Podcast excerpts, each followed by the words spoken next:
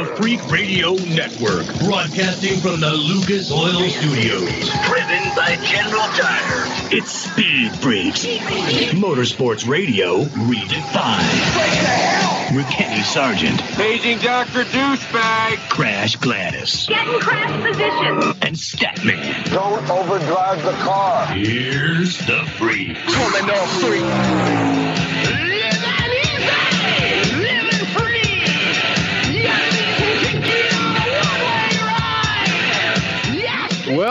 they got her done. We're talking about NASCAR and the Cup race in Darlington in front of absolutely no fans. Which didn't matter to me. Yeah, evidently on Twitter didn't matter to a whole lot of damn people. How you doing tonight, Freak Nation? Statman, Crash Gladys, Kenny Sargent. Thank you guys for being a part of this. Speaking of, your crew chief for Kevin Harvick, who won this afternoon's race at Darlington, Rodney Childers, will be joining us in about 10 minutes. Uh, World Rally Champion, Rallycross Champion, Petter Solberg here in the Freak Nation. Statman, how are you going to keep yourself off the ceiling when we get uh, Petter Solberg here in the Freak Nation, being the fact that uh, you are the biggest snorkeler when it comes to rally? Wait, what? What? I'm, Jeez, Kenny. Uh, I, I, I, get off the. I was going to build a ladder to ladder get me down off down the off- wall, but now Oh, I but might keep it up there. You're going to call me a You're gonna? I'm getting kind of I'm getting kind of feisty, man. I spent uh, three plus hours watching a NASCAR race this afternoon, and I'm just looking for other places to uh, raise my voice. That man. I had the I had best nap that I've had Had- in what uh, two months, three months. I had it was a spectacular nap. In fact, uh, I woke up in time for the see the TV counting down. Are you still there? I had to hit the button again. Oh my God, so did we. so did we. Oh, that's so funny. Yep, with the race coming to an end, just the last couple of laps, RTV also had the little thing pop up. Press OK if you're still watching. but yeah, Freak Nation, they they got it off, and not much of a hitch. Freak Nation, No. Kevin Harvick with your win uh, for at least two to three hours. NASCAR was the top trend on Twitter if you're scoring at home. So yeah, uh, they got it off. I haven't heard any backlash of how they handled it at this point. Stat crash. I'm not sure if you saw anything. No, I've heard people praising them for all the usage of masks and Mhm. PPEs. And yeah, so far, a lot of positivity. No negativity that I've seen yet. Statman, was it strange for you to watch a race with empty stands? No, I went to when I lived in Southern California. I went to Irwindale frequently, and uh, it looked rather familiar. oh, wow. I really thought you were going to Fontana right there. Yeah, your well, look comments. Like, yeah, we're kind of used to it from No, Fontana. but, but on a serious on a serious note, though, it's the, the the aesthetics of things. It's like watching an NBA basketball game with with no fans. Granted, it's a different scenario and a different sport, but you just see again metal grandstand. It didn't really bother me No, at, me at, all because you don't hear the fans. They don't focus on the fans during the race. That man, it's just it's it's all about the car and the driver and the race. Honestly, it didn't bother me that much. I agree with you. Uh, the, the crowds have been shrinking so much in NASCAR that it didn't bother me to pan by empty seats because you see that frequently with the racing nowadays. And it didn't bother me that much that there weren't many people there. The thing that kept telling me was that if this is safe enough to run, why don't they allow the Fox people to be there? They're all at home or in a studio hundreds of miles away. Uh, it just it was there was some incongruity there for me, but uh, if if you have to have a race, I think this is the best way to do it uh, with no fans, and hopefully the drivers uh, and the crew and the support people that are there with the teams stayed safe and don't have any uh, worries going forward. and it's it certainly seemed like they were and paying attention to social media the trailers basically the the haulers left the shops last night so really there was only one night spent in a hotel so yeah it seemed like everything was about as safe as could possibly be i mean we could talk to rodney childers about that when he comes up in about 10 minutes but eh, yeah i don't know how you could have done it any differently Yeah, it was it was good to see something live, some competition mm-hmm. live and real, not virtual on a computer screen. And it was good to see an attempt to keep the uh, people involved in the sport safe. Uh, there, there weren't a lot of there weren't a lot of people there, and that's good. And the ones who were there were trying to stay masked and uh, separate, and that was a good thing. And and again, I repeat, I hope they stayed safe, and we won't have to hear in a few days that uh, some people are testing positive. We'll talk more about that with Rodney Childers, your crew chief for Kevin Harvick, your winner from this afternoon at Darlington. He'll be coming up. And Todd Sucherman with Sticks joining us as well. Big two hours of the freaks coming up.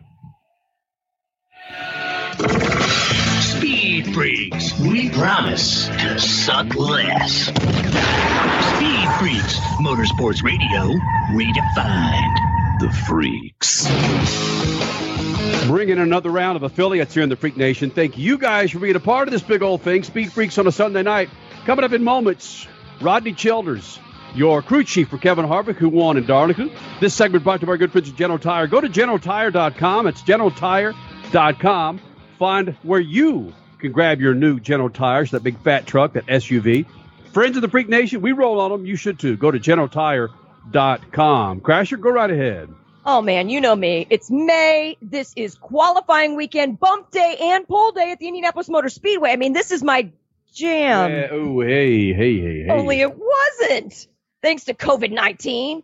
Oh man, it's just been a weird week for me. For anybody else who's a huge Indy 500 fan like I am, this is just so freaking strange. But what it was this weekend, NASCAR, we just talked about it. Actual on track racing today. It was awesome for race fans and to be perfectly honest, hilariously confusing for non race fans that actual race cars were back in actual real life asphalt. The text threads and tweets from non-racing fans to me and others that just comical. Hey, uh, what's what's that yellow flag for? I don't get it. What's a yellow flag? How do drivers go to the bathroom? Oh, okay. Why did Kyle Busch pass seven cars before the green flag? Well, okay, maybe that question was valid. But bottom line, with zero practice and virtually zero time to discuss any engineering with his team, Kevin Harvick took home his 50th race win at a fanless Darlington this afternoon, and it was brilliant. I personally remembered how to take a NASCAR nap like Statman just talked about, as the length was still a bit long for me, for my liking, but damn, it was good to see real racing again. Can I make a request though? Can we please stop the Twitter fighting of who was the first sport back in the COVID pandemic, the COVID 19 pandemic? Stop it. I don't care. PBR, UFC, NASCAR, just stop it. The PBR CEO was on hmm. Twitter last night trying to raise a ruckus. Yeah, ridiculous. Anyway, we will talk to Kevin Harvick's crew chief, Rodney Childers, next. Let's head to We Are the Race, the Torque Esports Series, where Fernando Alonso made his debut this weekend in the Legends Trophy event. Jan Magnussen took one win. Emanuele Pirro took another win. Jenson Button, however, took over the points lead. And guess what's next? Stay tuned this week at We Are the Race on Twitter. Massive announcement on new legends competing and next weekend, next Saturday being the Indy 500 Oval, Indianapolis Motor Speedway. Hey, Jenson Button's Oval debut. Rodney, Rodney Childers, Kevin Harvick's crew chief, joining us next. Speed Freaks Pits on the Lucas Oil Studios. Speed Freaks, Motorsports Radio, redefined the summer it's quickly approaching and general tire wants to put some money back in your pockets because now through april 30th with the purchase of four new qualifying general tire passenger tires you'll receive up to a $70 visa prepaid gift card. Choose from the summer ultra high performance gmax rs the all season ultra high performance gmax as05 and the all season touring altimax rt43 lines. So prepare to prove that anywhere is possible this summer with general tire. For more information visit generaltire.com general tire driving speed freaks for 20 years. Car not performing right, a dirty fuel system damages gas mileage and even your engine over time, but Lucas Fuel Treatment can clean and lubricate that fuel system, the fuel pump, fuel injectors, even carburetors and valves as you drive. It's designed to protect both gasoline and diesel engines. Lucas Fuel Treatment. It works. Hey, it's Crasher from the Freaks. And what if I told you the best burger you can buy to cook on your grill or stovetop? It was available in your favorite grocery store. Well, it is. And it's Bubba Burger. Just how awesome does a sweet onion Bubba Burger sound about now? Oh, my favorite jalapeno burgers, Angus burgers, all natural Bubba Burgers. Watching your caloric intake? Then grab the reduced fat and the turkey Bubba burgers, all in your local grocery store. When you need a delicious burger for your weekend cookout, the answer is Bubba Burger. You'll never bite a better burger than a Bubba. Introducing Lucas Oil Racing TV, your exclusive unlimited 24 7 motorsports app. Now you can watch all your favorite motorsports anytime, anywhere. Get the finest in grassroots racing, national events, live coverage, behind the scenes action, and interviews you won't see anywhere else. There's also automotive how to shows and some of motorsports' biggest names like Dave Despain, hosting the legends and current superstars of racing. For more information, visit lucasoilracing.tv. Lucas Oil Racing TV. Grab it and hold on tight. The Coxville Blockers, the Albuquerque Chupacabras, and the Arizona Pricks. Yeah, we got your attention now, don't we? These aren't real sports teams, but they are some of the most creative and funny sports logo t-shirts from Awesome Sports Logos. Each team has a history and a meaning behind it, like the Akron Rubbers, the Boston Accents, or the Cape Cod Scrod. And these t-shirts are awesome, made with the highest quality, 100% cotton available, and are just stupid soft. Grab your favorite city's t-shirt now at awesomesportslogos.com and get awesome. Mav TV, your destination for all things motorsports. TV home to all of the Lucas Oil Motorsports. Mav TV televises off-road, modifieds, motocross, pro pulling, and World Rally Championships to name a few.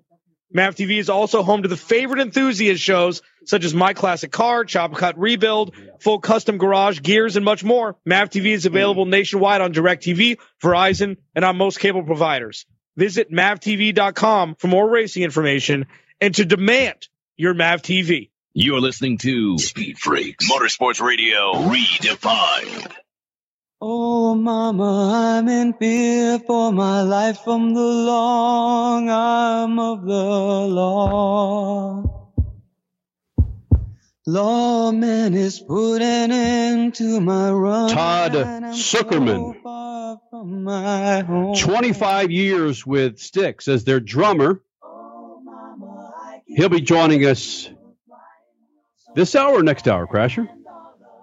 Thought it was the end of this hour. Yeah, Todd Sucherman joining us here in the Freak Nation. He's got a new record 740 out. Pacific, 1040 Eastern. Got it. Uh, let's bring this music up just a bit. Hit it!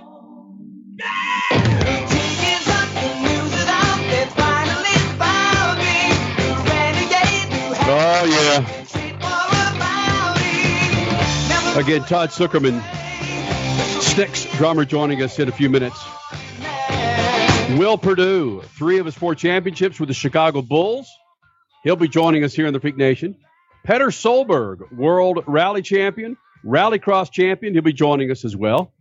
But first, Rodney Childers, your crew chief for Kevin Harvick, your winner today in Darlington. And curious, uh, Childers, that you had to wear the mask the entire time during the race, and we understand why that's going on. But when Kevin Harvick, when you guys won that race, did you blow a bunch of snot and so forth into your mask because you were so excited, dude? yeah, the, I was driving home right now, and it still feels like I have a mask on, you know, from wearing that thing all day. But uh, you know, it's it's uh, something that's going to take some getting used to. I mean, you know, for me, I haven't had to wear one uh, every day. I've been working from home and been fortunate enough to not have to deal with that that side of things, and um, you know, it's just going to take a little bit to get used to week by week, and and um, you know, keep keep going forward with it. Richard Childers, crew chief for Kevin Harvick. Rodney. Rodney Childers. Yeah, right. Rodney Childers Yeah, that's joining the us first here. time that's happened. joining us here in the Freak Nation. Uh, and Rodney, people don't understand if they don't follow NASCAR like we do that you guys had zero, okay, minimal preparation for this race. Can you explain the difficulty of prepping not just the car, but the team and yourself going into this race kind of blind? Yeah, I mean, um, you know, we, we still prepare for the races the same, no matter what, just from a simulation standpoint. And, you know, all the engineers and myself uh, work hard to, to make sure that we're going have the right setup when we, when we unload. And, you know, our team's been really good at that over the years. And uh, so I think, you know, some of that may have been a little bit of advantage for us. But, um, like you said, I mean, to, to be working um, from home for 52 days and, and finally getting to go back to the shop and, and see the race cars. And uh, basically, you know, we, we just used our homestead car that we had planned, you know, racing you know, earlier this year and, and uh changed the setup around for it and and uh everything was was good all day today and and uh worked out good Did you expect? Okay, up until the green flag actually flew, did you expect that this would actually go off as flawlessly as it did? I saw a quote from, I believe, Brad Keselowski earlier today, or it was post race, in that he was shocked that nobody was protesting, nobody was was sick at the last minute, like happened with UFC. Were what about you? Were you shocked that hey, we pulled this off and it was very safely done?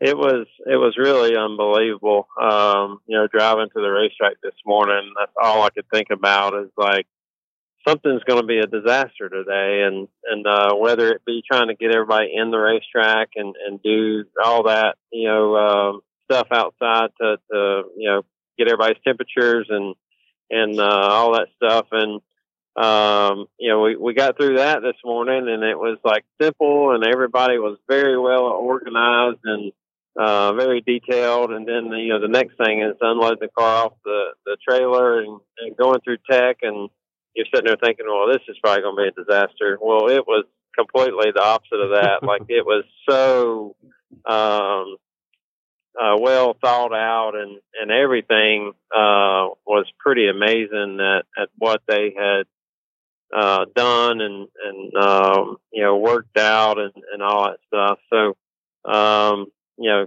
you got to say, you know, kudos to, to NASCAR for everything that they did. Um, you know, it was pretty amazing, um, how well it all worked out today. Rodney Childers, crew chief for Kevin Harvick, joining us here in the Freak Nation on a Sunday night, talking about the Real Heroes 400, how NASCAR returned today, actual racing on actual asphalt. Now, Rodney, what was your perception or your your your personal opinion of how things had been going over the last two months with iRacing? I mean, to me, there's a little bit of hey, we could merge iRacing with actual racing in an attempt to bring more sponsorship to teams moving forward. Are you a fan of something like that or not at all? Um, I don't know. You know, I was one of those that that uh, you know I grew up racing, and um, I never had a computer and never uh, did those kinds of things. And um, you know, it just you know when when all this started going down, you know, with the with the coronavirus and all, I actually went and bought a a uh, iRacing rig and got involved in it and, and really enjoyed it and Oh, was no, surprised at how Oh, yeah. I was surprised at how well, um, you know, how how good the tracks were. A lot, a lot of the racetracks I had raced on before, and um, you know, as soon as I put them up, like the bumps were in the right spot, and the steering wheel did the right thing at the right time, and I was uh, kind of surprised by that. But um, you know, it, you know, there's a there's a time and a place for everything, and and there's different. Um, there's also uh, a time and a place for different people. And, um, you know, some people that don't want to watch a 500 mile race, they may want to watch a, um, a one hour iRacing, uh, race. So, um, you know, it, it's hard to say what's right and what's wrong, but, uh, the people at iRacing and, and everybody in NASCAR did a good job of putting those, putting those on, um, during the, the downtime and, and at least giving us something to, to watch and and uh, it was pretty entertaining at the same time. Rod, Rodney, Rodney, Rodney, Rodney, uh, Childers uh, is the crew chief, winning crew chief from Darlington today.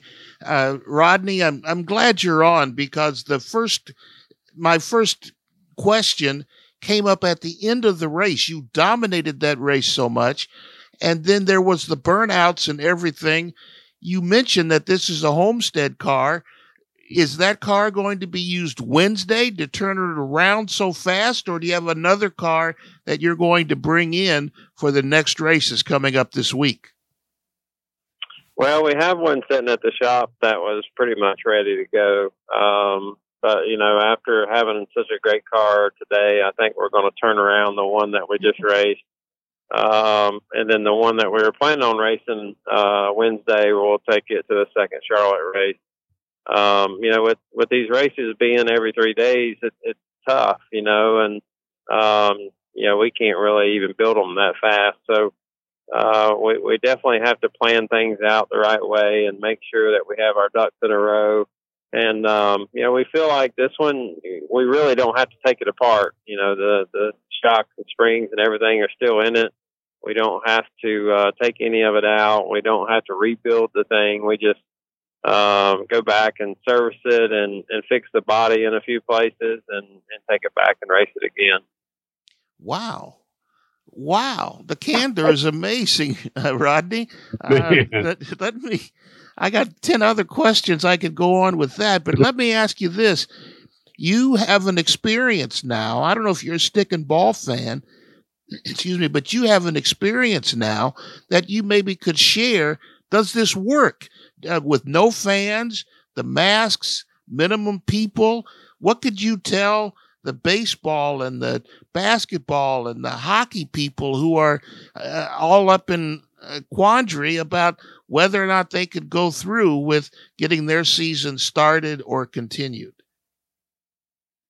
Yeah, um, you know, to be honest with you, I've always been all about racing, and um, you know, I'm not sure exactly how all that would work. You know, um, you know, at least in the race cars, um, the drivers, the professionals are in the race car away from each other. They're in a, um, you know, somewhat safe uh, location, and um, you know, social distancing and all that kind of thing, and um, you know, every sport's different. I think, um, you know, everybody's got to figure out what works for them. And, um, you know, you, you talked about basketball. I mean, you got every, every player touching the same basketball over and over and over. That, that's, you know, so much different than what we do and, and what we did today. So, um, I don't know. I'm going to stay out of that one, but, um, you know, like I said, they're all different and, and, uh, everybody's got to do what's right for them. Crew chief for Kevin Harvick, the number four, taking the win today at Darlington. Rodney Childers joining us in the Freak Nation. Can you explain how you guys went about your pit organization? Not just the pit stops, but just you guys, whether you're on the box or whether you're in the pit. I know all the guys have helmets on and they also were having masks on. Some of the guys when they were being interviewed. But how weird was that seriously. I mean, I, am sure somebody had a complaint somewhere. I mean, hey, it worked. We appreciate it but it's so different than what you're used to. Yeah, and I think you know the the mask bothered me more during the day than it actually did during the race. I think you know once you get in the, in the race, um, you're so focused on what's going on with the car, the the pit crew, um, what changes you're going to make on the next stop. Um, you know, I was talking to somebody earlier today, like there's races that I that you know that we have that I I don't look up in the stands and realize, you know, is it a good crowd or is it a bad crowd? Um, sometimes, you know, I leave the racetrack and I'll, I'll look at one of my engineers and say, I honestly never looked up there during the race. um, so, you know, once you get into the race, you're so focused on those things, you don't notice the mask, you don't notice different things like that. And, um, you know, for us, it's just, you know, worrying about ourselves and worrying about what's going to be good for us and trying to win a race. And, um, you know, that, that's really what we, we focused on. Uh, you know, I think the limited roster and not having as many people behind the wall, um, was something that we were really worried about and, and, uh, thought it would affect our pit stops more than what it really did. And, and everybody pulled through and did a great job with all that. So, um, you know, it was a learning curve for all of us, but we, we learned a lot through it. Rodney Childers, I was really interested in what you said about using the same car and just servicing it. You've got hundreds of miles on this engine. Will you change engines? Uh, will NASCAR penalize you for changing an engine? Uh, what are the rules surrounding getting ready for this quick turnaround on Wednesday?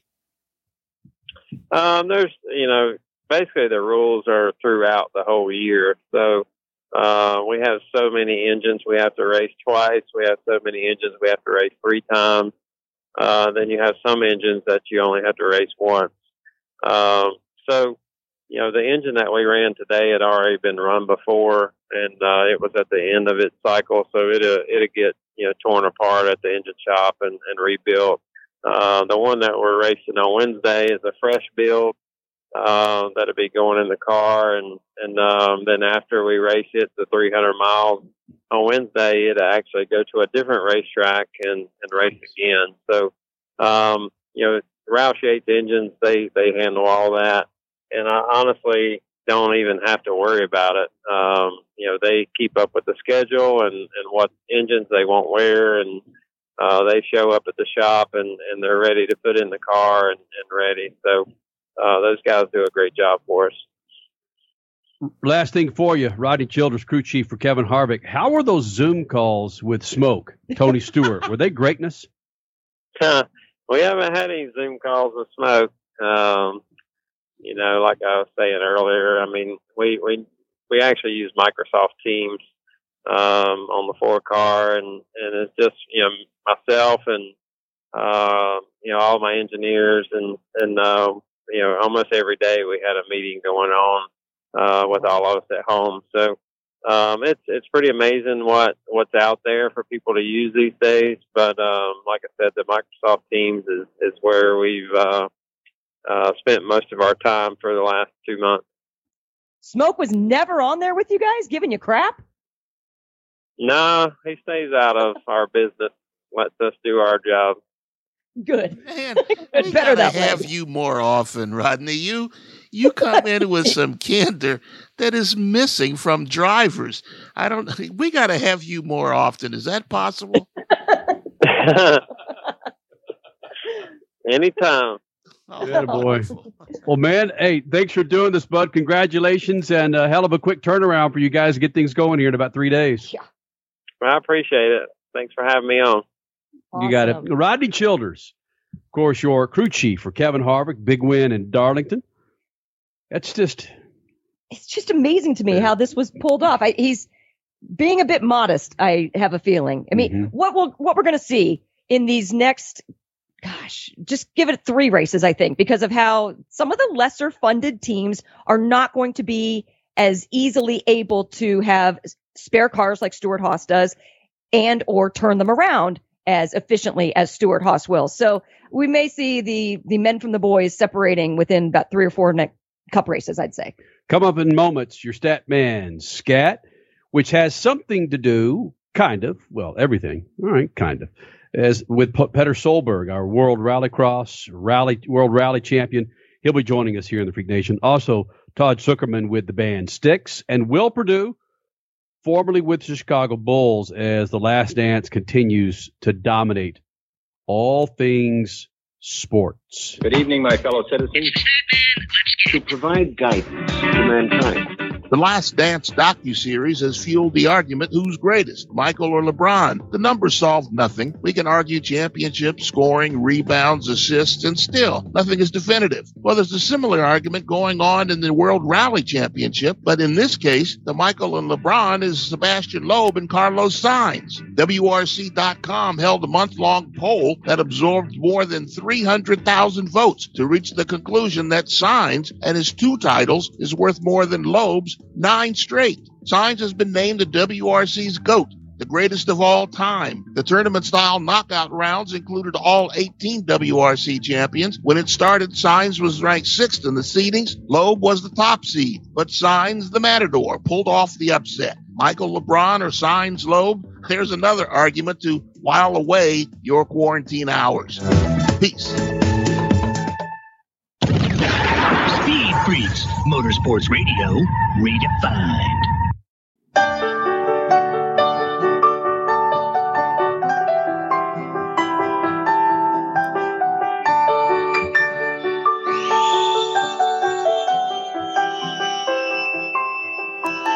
Lady, when you're with me, I'm smiling. 50 million records later, Give me, 25 years with the band, Todd Sucherman from Styx, drummer Todd Sucherman. He's got a new record out. He's going to join us in about 10 minutes. when I'm sinking. This segment brought to you by good friends at Lucas Oil. Go to lucasoil.com, find the right product to keep your ride on the road, inside your engine, outside your car, your interior. Bam! Lucas Oil has a product to keep your ride on the road and looking fine. Just to, we were texting during the break the technology of us being set up in two different locations, feeding to two different locations, and then feeding the network what we're doing here, and then someone on the phone, technology. And the reason I bring this up, it's incredible the way they were. It's Roddy was on point where able to pull at least right now Sunday night. Things may change on Monday or Tuesday with the opinions or facts of this race that come out of there, but humans are pretty freaking ingenuitive to be able to pull things off like this stat man because there there were I don't want to say thousands but hundreds of people at in one place within the walls of a racetrack and the the race for all intents and purposes was flawless to pull it off. Yeah. Well, not only Well, that, not only- but let's but go back let's to go what we were just we were talking just about talking just about with just us. with us. He was in a car. I think he said he was driving home. So Yeah, we he talked to him in a car moving, and we are separated all over hill and dale. Uh, none of none of the last ten minutes could have happened twenty years ago when we started the program. That's how far all of this has come to allow us to be in separate places, talking in separate studios to a, a remote uh, board operator and across the country to somebody driving in a car. And it sounds like we're all in the same room. Yeah, right. and the timing. I mean, every once in a while, you'll hear a little bit of a pause that shouldn't be there and maybe a, a delayed response, but not much. So the timing with all of these different feeds going from our Phoenix station up to our San Fran board op and stat you in Columbus, Ohio going to the San Fran board op, yet we're hearing you like you're in the same room as us. Our just- producer in Southern California. right, right. It just, it's wow. it's mind boggling. the technology here in the Freak Nation for for us to be able to pull this off and for NASCAR to be Oh. able to pull off a race in Darlington. And then also something that could not have been done 20 years ago. Then we have people listening to us on the internet and through apps. We didn't even know what apps were 20 years ago. So yeah, Yeah, the apps were iHeartRadio app, the something on TuneIn the- app. The, I mean, crazy. Apps, excuse me, Crash. The apps were something on the menu that you ordered before dinner. Appetizers. right. Insane. We're just happy that we could do this for you, Freak Nation. Todd Sucherman will be joining us coming up in about six or seven minutes. You know, part of Styx, He's calling from Texas. Austin. Yes. So we're just going to get all the time zones in here Mhm. today. Yeah. and and Will Perdue will be checking in from either Chicago or or Louisville. He's in Louisville now. So there's another central. So we have Eastern time zone, Central time zone, and Pacific time zone. That Mountain time zone is escaping us tonight. It is. Yeah, that's but uh, it is absolutely bonkers that we're able to pull this thing off. Hold on. We've Uh-oh, got Petter, here we go. Petter Solberg from Norway. Let's just throw more into this mix. I forgot. Oh, yeah. We've also got an international guest tonight. no Oh, problem. Only in the Freak Nation, man. And uh, at least, as far as I know, Statman's not wearing a mask. I know Crash isn't wearing a mask. It's because we're all quarantined in our own little corners, in our own little freaking studios, Freak Nation. Again, coming up, Todd Sucherman joining us here in the Freak Nation, part of Styx for the last quarter century. He's got a new record out. We'll talk to him about that. Also, Petter Solberg, World Rallycross tra- Champion, uh, World Rally Champion. It's a big freaking show for you, Freak Nation, from the Lucas Oil Studios. That's all coming up next. Speed Freaks Pits and Lucas Oil Studios. Speed Freaks, Motorsports Radio, redefined. Hey, Freak Nation, whether you're looking for a tire that balances high performance responsiveness and traction in wet and light snow conditions, excellent handling and traction in off road situations, or a summer performance tire designed with the driving enthusiast in mind, General Tire has you covered. From the G-Max RS to the Grabber ATX, no matter what you drive, General Tire will get you where you're going. Learn more at generaltire.com. General Tire, supporting the Freak Nation for two decades. After your engine, the transmission is the second most important component of your car. If you maintain it, It will shift properly and get you down the road without problems. But if you don't maintain it, problems are coming your way. Lucas Transmission Fix can clean and lubricate sticking valves and renew worn bands to make your transmission shift properly and stop leaking. It's compatible with all transmissions and transmission fluids. Lucas Transmission Fix. It works. Hey, you want the easiest car care ever, right? There's a couple Lucas Oil products you got to get your hands on. One, Lucas Slick Mist Fast and Easy Speed Wax. Two, Tire and Trim Shine. And three, Interior Detailer. It's better than anything on the market. So this is what you do. You spray the speed wax on a wet or dry surface, you wipe it off, and you're done. You think you can handle that? Lucas Interior Detailer rejuvenates interiors, and Lucas Tires and Trim Shine does wonders on tires and wheels. Lucas Slick Mist. It's easy. It works. Go to lucasoil.com for more information. Hey, it's Crasher from the Freaks. If someone's cooking burgers, I want a unique flavor, and there's only one that truly hits the spot. Bubba Burgers jalapeno or sweet onion burgers, and it's straight from your local grocery store. There's even reduced fat and turkey Bubba Burgers. How about an Angus Bubba Burger? Basically, there's not a better burger to throw on the grill for your weekend parties than a tasty, juicy mouthful of Bubba Burger. Again, available in your grocery store. You'll never bite a better burger than a Bubba. Introducing Lucas Oil Racing TV, your exclusive unlimited 24 7 motorsports app. Now you can watch all your favorite motorsports anytime, anywhere. Get the finest in grassroots racing, national events, live coverage, behind the scenes action, and interviews you won't see anywhere else. There's also automotive how to shows and some of motorsports' biggest names like Dave Despain, hosting the legends and current superstars of racing. For more information, visit lucasoilracing.tv. Lucas Oil Racing TV. Grab it and hold on tight. The Texas Roadkill, the San Francisco Swallows, and the Arizona Pricks? Yeah, I got your attention now, don't I? These aren't real sports teams, but they are some of the most creative, funny sports logo t-shirts from Awesome Sports Logos. Each team has a history, a meaning behind it, like the New Orleans Curse or the Nashville Bootleggers. And these t-shirts, they are awesome with the highest quality, 100% cotton available and are ridiculously soft. Grab your favorite city's t-shirt now at awesomesportslogos.com. That's awesomesportslogos.com and get awesome. You're listening to Speed Freaks Motorsports Radio Redefined.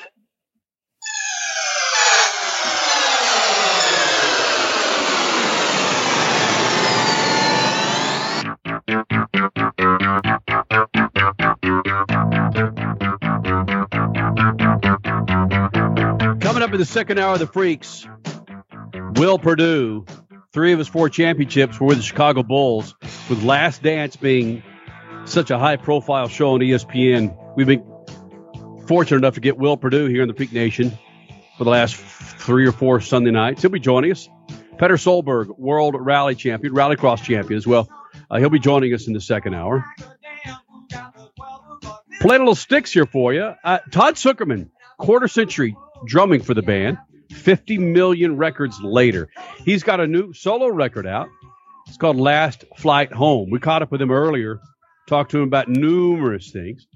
And Crasher, she kicked it off with a direct hit in regards to the new record. the title of this album, Last Flight Home, it's kind of interesting how we're talking about being home and how when you are touring, that last flight home is sometimes a pain in the freaking booty to get because of all the delays and cancellations. I mean, talk about how that became the title of this album. Well, first off, I have to quantify this that no one likes hearing a rock musician complain. So I'm not complaining really. Uh, and especially now w- where people have uh, much serious, uh, serious uh, issues at hand. Um, but basically, uh, it seems like I would never have much of a problem flying out to begin a run, but coming home seemed to be absolute warfare. Uh, and you know, a- after a quarter century of being stranded in airports, uh, and the, the litany of broken planes and, and delays and missing crews and uh, missed connections, uh, that seemed to be a, a central theme of when I'm done working, I just want to get home. And very often, I only have two or three days at home before I have to fly out and do something else.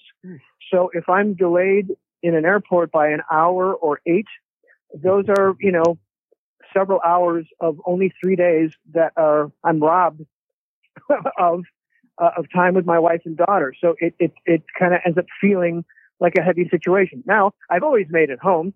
there was never a time where I didn't make it home. So there's always there's always a happy ending ultimately, but it it it encapsulates the frustration of just wanting to be home. I just want to have a, a, a you know a hot meal at home, and I want to put my own head on my own pillow. Um, and I think anyone who travels for, for their business can, can relate to that feeling.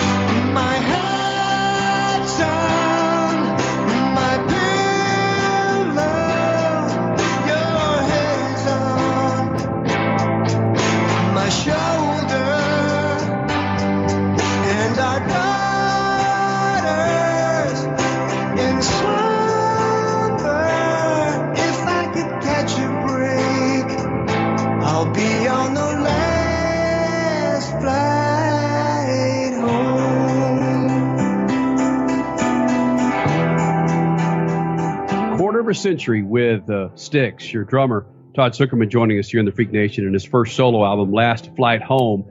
And it sounds like that um, you were a father later in life, like yours truly, correct? Absolutely. And listening to Last Flight Home, as you've probably done hundreds of times, me several times preparing for this interview, dude, that's a gut punch, given the fact that the way we look at children in our 50s and how precious they are. I'm not saying I cried the first time I heard that song, but damn it, bro, uh, that was that was t- that was tough for an old man. Well, thanks. You know, I mean, it, it the, that song obviously, uh, boy, it sounds like a cliche. It comes from a real place, but you know, it, it really did. When uh, when my partner and collaborator on this whole record, J.K. Harrison, and I got together, that was one of the first things that happened. We we wrote that song, and it was basically complete in a half hour. It was it was just one of those magical nights where it was lightning going back and forth, and I was just writing down lyric ideas uh, about how it feels to be stranded in the airport wanting to get home. Um, and, you know, as we were coming up with that song, I kept thinking, gee, songwriting's fun. It is when it's like that, but it, it's, it's, if it were only that easy, you know, sometimes it could be a laborious, uh, painful process, but this was just one of those magical nights. And this sort of materialized as a possible album, uh, title, track one, uh, and, and, and all those things came to be. And that's, that's why I followed this project really. And JK had been harassing me for a number of years to, to do a record. And I always blew him mm. off because I thought, gee, that's really sweet and nice that you think that I could do this. but I did not believe in myself at all. He, he, he believed in me the whole time. Uh, so finally I relented and, and I had some time in Los Angeles and we got together and well, let's see what, you know, can come of this. So that was really uh, maybe the maybe the second night or something like that we were together. Uh, so basically, I just had to stay out of my own way and let this thing organically grow and materialize. And that's why it ended up being this type of a record. I, I always assumed I'd do some sort of jazz fusion project. And I suppose most people that would mm-hmm. take an interest in what I do would expect some sort of drum centric instrumental release. But the truth of the matter is I've always been drawn to, to songs melodies and the story and the lyric. And the fact that I didn't think or believe that I could actually pull this off, that, um, that interested, that, well, that interested me in seeing if I could, if I could do this. I, I was terrified to do it. And, and that kind of told me that maybe I'm in the right place because I'm, I'm so scared of this. Wow. Freak Nation, the backbeat for Styx, your drummer, Todd Sucherman, joining us here in the Freak Nation, talking about a solo record uh, last flight home, when you're blasting out Renegade, Come Sail Away, Too Much Time on My Hands, uh, fooling yourself, I mean, that's you might be the last, last guy I would think would put out a song like Last Flight Home. Well, that, that's that's why I'm very comfortable in in that scenario. I'm very comfortable sitting behind, um, you know, a couple hundred pounds of, of wood and metal.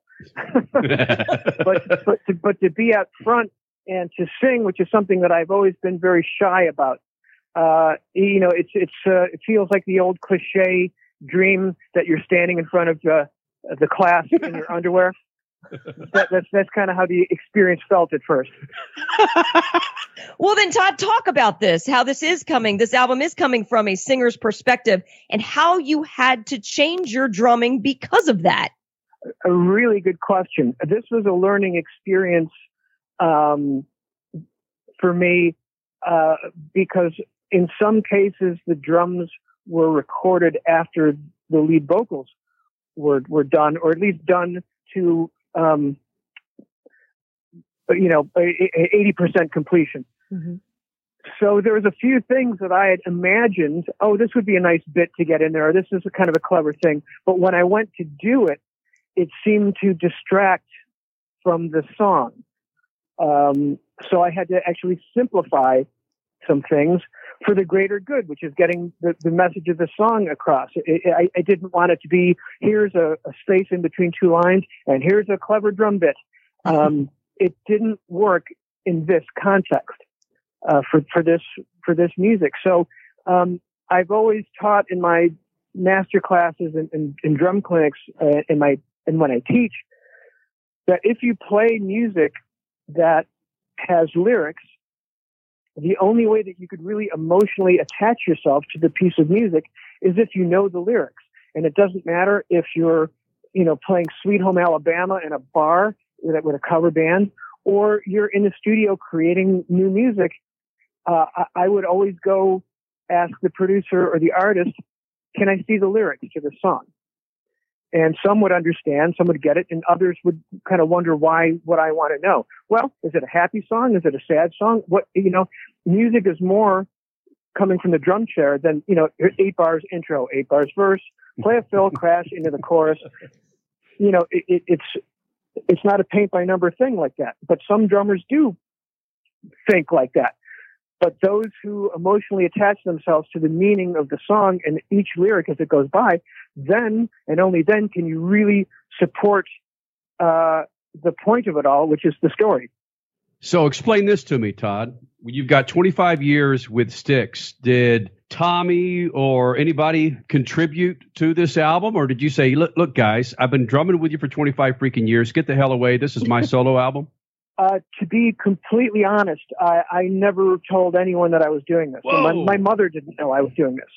Ooh. I did it completely under cover of darkness because through the process, I wasn't entirely sure that I could pull this off or that I would see this through. And I didn't want to blow the trumpets with those closest to me and then scrap it in the 11th hour. So, Holy so, so what the, changed the, the, for you? Because you said leading into it, you didn't necessarily have the confidence, but then even through the process, you didn't know if it would actually come to fruition. So where did it click for you? Well, okay, I guess I to psychoanalyze myself. um, e- even coming from a drum perspective, I rarely please myself. Oh. Um, and it doesn't matter if you know I post something and and and there's you know a, a, a thread and string of wonderful accolades. I never tend to believe anything because I think that's a dangerous thing to do. I'm very thrilled and honored to have won many Modern Drummer Readers Poll awards. I'm happy to have them. Yes, they're up on my wall in the office, but I look at them and I smile and I look away because I don't want to buy into mm-hmm. any of that because just knowing that I have those and that I sort of don't believe it, it makes me actually work harder. I never want to sit on my butt and go, well, yeah, look, I've, I've done it. Now I can sit on the couch and, and stuff my face with the Doritos and do whatever I want. I don't need to practice. I don't need to stay in shape because I have those. You know what I mean? Yeah. So doing something like singing, uh, it was even a heavier experience. And the first few times I played anything to anyone, uh, it was I was just sitting in my seat squirming again, feeling like you're standing in front of the class naked. Mm-hmm. but the responses that I got from people who would tell me if it was crap, and they were sort of knocked out. Uh, that gave me the confidence to really keep going through this this project as, as we kind of had mixes that were um, just starting to come into into color a little bit from a black and white sketch. Uh, you know, I played a few things for a few people, but very close confidence. And so, you know, their responses, uh, which was just overwhelming, gave me the shot in the arm I needed to to to continue this. Todd Sucherman, 25 years with Styx, joining us here in the Freak Nation, and I mentioned Brian Wilson, Peter Cetera, Steve Cole, and Spinal Tap. Those are bands that you've played with, whether it was on recordings or studios. It- it- Would I assume that you were actually on the record of Spinal Tap? Is that true? I'm not on the record of Spinal Tap, although I, I just recorded uh, two songs on uh, the Derek Smalls solo record, Small Change. Uh, but I, I played with uh, I played with uh, those guys on the Tonight Show in 2000, and I did um, Jimmy Fallon and uh, Jon Stewart Daily Show with those guys. Boy, it was back in 2009 for that. That is, if you again, you look at your resume, Todd. You're, you're winning the Modern Drummer Awards of the Year, Live Drummer of the Year, and your technique uh, being compared to technical drummers of sorts that have come and gone. But you go and look at Don Henley, Ringo Starr, Phil Collins, and now you could put Todd Sucherman in there being a drummer slash singer. Those are those are names that again 25 years ago you thought there's no way I'm going to open my damn mouth and drum. No, and and you know the to for for you to even say my name in the company of those guys is is kind of blowing my mind. Um, if- you know, Phil Collins in particular has has been a hero to me in on so many levels over so many eras. You know, some people they hear Phil Collins they think it's a studio, but go back and listen to his drumming on Selling England by the Pound, Genesis 1973. That is a monolith in progressive rock drumming. It's astonishing. And Phil was like maybe 23 years old, I think. 20, yeah, I think he was maybe 23 or 20, right around there, uh, when he recorded that record. Um, and the fact that when Peter Gabriel left Genesis, the fans and the critics wrote them off for dead because he was such a huge personality with the music and the costumes, and uh, it was almost like Genesis was his backup band. So th- the fact that Phil came out from the drums and, and took over the vocal duties would a comparison would be Bono quits U2 and Larry Mullen Jr. gives it a go. There you go. And the next U2 record with Larry Mullen Jr. is a masterpiece and is commercially the most successful record to date. That that's the improbability of of what took place with with Genesis in uh, in 1976 when a, a Trick of the Tail came out. So I, I thank Phil Collins for the inspiration to to give it a go uh, in the, the liner notes of the record. And I had the good fortune to meet Phil for the first time in my life in September through his son Nicholas, who was playing drums with him on, on tour. And he was just absolutely lovely. He he stood out there with me and my brother and gave us 10 minutes of his time an hour before showtime. I mean, I don't see anybody an hour before showtime. I don't see my mom an hour before showtime. But he stood out in the hallway chatting with us. Um, and the fact that I met him in the early stages of recording this record sprinkled some magic fairy dust on the proceedings Wow. and, and inspired me to really try to see this through. Todd, thank you very much for this time, man. We look forward to to meeting you when you roll through town, buddy. Likewise. Well, thanks for having me, and you guys uh, stay safe. All right. You bet. See you, Todd. Oh man, when you have a guy like Todd Sucherman in the Freak Nation, it just kind of reminds you of how talentless I actually am when it comes to music. This guy, he's regarded as one of the best technical drummers on the planet as we speak, and to get him in the Freak Nation is absolutely fantastic. Coming up in the second hour, man, big second hour for you, Freak Nation. More on the Darlington race with Kevin Harvick and his big win. Will Perdue, The Last Dance, the last two episodes airing now, later tonight, depending on what time zone you're in. He'll be joining us, talk a little bit about that. And your stat man scat, a little bit, not much motorsports as well coming up. It's a big second hour of the Freaks on the Freak Radio Network for 20 years. We've been doing it from the Lucas Oil Studios. More Freaks next. Speed Freaks, Motorsports Radio, redefined.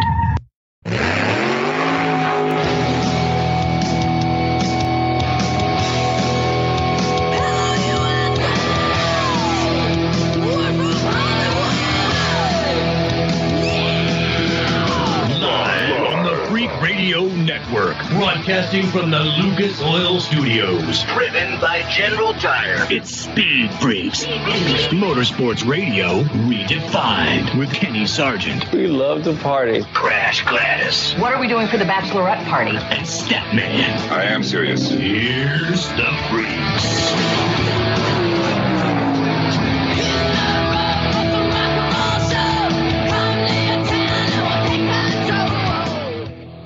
Second hour of the Freaks. Thank you guys. Read a part of this big old thing. Petter Solberg, World Rallycross champion, World Rally champion, and kicking some ass on virtual racing. He'll be joining us to talk about a. It's called the Legends Race, right, Crasher? That The Legends Trophy. The Legends Trophy. Well, yes, it's part of the Torque Esports series of We Are the Race. Uh, sponsored. They've had they've got a sim series going on right now with sim professionals. They've got a pro series going on, which consists of drivers, actual drivers from tons of international series, but they tend to skew to the younger side. Just saying. Got it. I mean, the guys that have the rigs, right? And then there's the Legends Trophy, which is Legendist Championship drivers. I think they've got a rule. I'm not 100% on this, but I think you've got to be at least 40 years old to establish yourself Oh, no. in that Legends category. So, I mean, Sebastian Vettel squeezed in there, but come on, you're a four time Formula One champion. I think you can be under 40 in that case. But yeah, the Legends Trophy has, though that racing series has provided some very entertaining content. And he was in the race Saturday afternoon. Did, he get in I the top he 10? missed. Yes, he did in the second race. He was he was shunted in the first race, but yeah, the second race he did salvage a top ten after being shunted by Juan Pablo Montoya, I might add. But he, I believe he missed the. Just saying, I believe he missed the opening race, which Dario Franchitti won. But then he found a rig. he- Well, his son is very big into this, and now he they have two rigs in their house because well. He can't be using Oliver Solberg's rig. He had to have his own. So yeah, that that's kind of going on with um, a lot of these drivers. To be perfectly honest, Bryan Herta races every once in a while with this series, and he doesn't have his own rig, so he's using Colton Herta's rig. and we may be seeing that with some others coming up. Again, stay tuned for a massive announcement this week regarding who will be racing on the virtual Indianapolis Motor Speedway come Saturday. Statman, does this uh, Torque Esports Legend Racing, does this get you fired up at all to watch? No, no. sure, Even- No, it's fine. No, it's fine. No, I, I get, I get that. That's why I'm, I'm curious when you got to do like Petter Solberg and veterans in a series for guys our age that are closer in relationship to those guys running in these legends races. I was curious if if it gets you excited at all. If you actually, if it's appointment television for you. Oh no! Oh, without no. question, it's Question not is appointment, appointment television. television. There was a guy that we knew who was an artist who was very close with the Freak Nation many years ago. Who's dead now, but he. I found out later after we met that of all the people who do rallying in the virtual world, he was ranked 19th in the world and was one of the best uh, drivers in the world. He told me a story one night that he was on late at night, and the number one guy, uh, he ended up in the room with the number one guy and almost beat the number one guy until he realized I'm beating the number one guy in the world and lost. Oh, Yeah, no, I mean that you'd be surprised the people that do this, but as far it, you know, when there's, if there's nothing else to watch, uh, including commercials and the weather report, I might watch it. But uh, you know, it just wasn't something that interested me, especially when guys were crashing for the fun of it and because they had no uh, repercussion. Okay, well, hold on though. With the Legends race, I yes, that has been happening. Whether it's NASCAR, IndyCar, Rallycross, you're right. There have been some questionable motives by some of the drivers in this virtual world that we've been in the last two months. With the Legends Trophy, however, it's a little different. These guys are so freaking uber competitive that no, they're not just taking each other out just to take home a virtual trophy. they are really serious about this and at the same time trash talking each other in the middle of it. What would it take for you to watch Indianapolis this coming Saturday? Would it take a Richard Petty or a Mario Andretti or a I'm trying to think. We Carlos Sainz Sr.. are going to need an answer, quick style crasher. Okay, fine, fine, fine. Let's let's talk about that later in the show. Yeah, we'll let's do get that. Petter on and then let's talk about that. We'll do that at Freak Nation. Petter Solberg coming up in minutes here in the Freak Nation. But first, going to resume with some new affiliates that join us at six past the hour every hour and get into some Crash Gladys pit news and notes. It's all coming up. Speed Freaks Pits and the Lucas Oil Studios.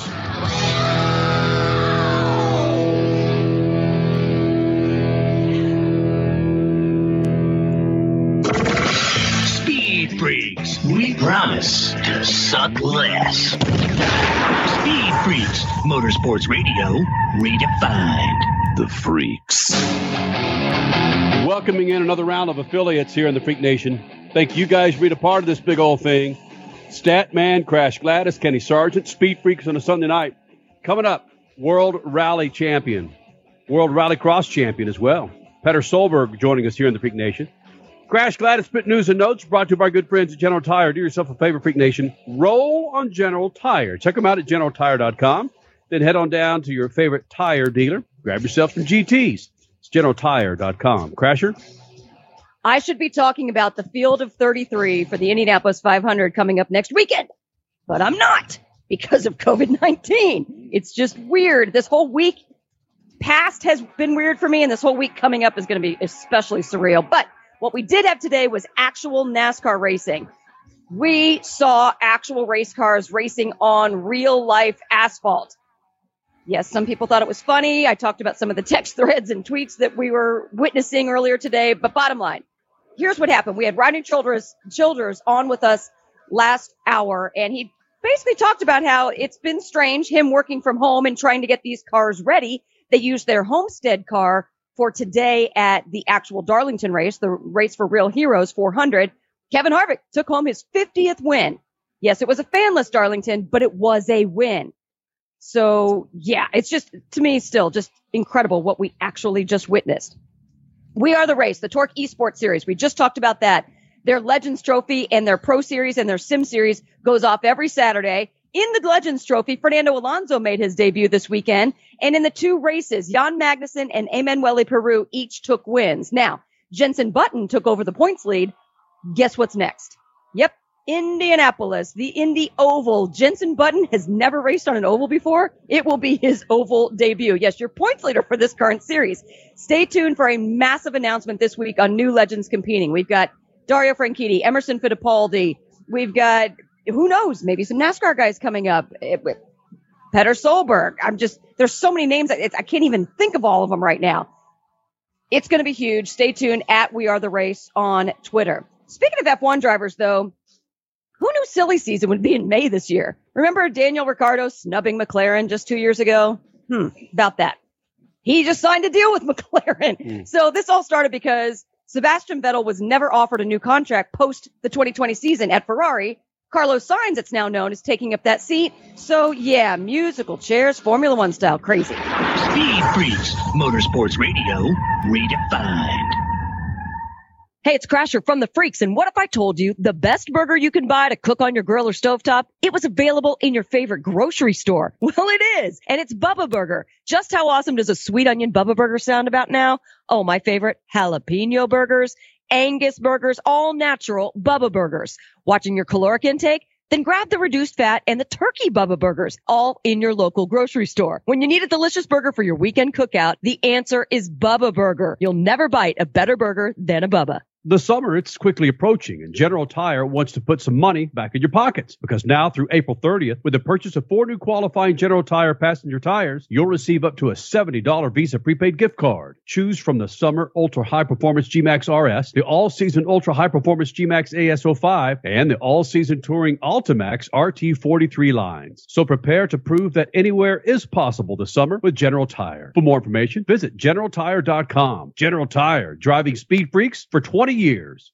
Car not performing right? A dirty fuel system damages gas mileage and even your engine over time, but Lucas Fuel Treatment can clean and lubricate that fuel system, the fuel pump, fuel injectors, even carburetors and valves as you drive. It's designed to protect both gasoline and diesel engines. Lucas Fuel Treatment. It works. MAV TV, your destination for all things motorsports. TV home to all of the Lucas Oil Motorsports. MAV TV televises off-road, modifieds, motocross, pro pulling, and World Rally Championships to name a few. MAV TV is also home to the favorite enthusiast shows such as My Classic Car, Chop Cut Rebuild, Full Custom Garage, Gears, and much more. MAV TV is available nationwide on DirecTV, Verizon, and on most cable providers. Visit mavtv.com for more racing information and to demand your MAV TV. The Texas Roadkill, the San Francisco Swallows, and the Arizona Pricks? Yeah, I got your attention now, don't I? These aren't real sports teams, but they are some of the most creative, funny sports logo t-shirts from awesome sports logos. Each team has a history, a meaning behind it, like the New Orleans Curse or the Nashville Bootleggers. And these t-shirts, they are awesome with the highest quality, 100% cotton available and are ridiculously soft. Grab your favorite city's t-shirt now at awesomesportslogos.com. That's awesomesportslogos.com and get awesome. Introducing Lucas Oil Racing TV, your exclusive unlimited 24 7 motorsports app. Now you can watch all your favorite motorsports anytime, anywhere.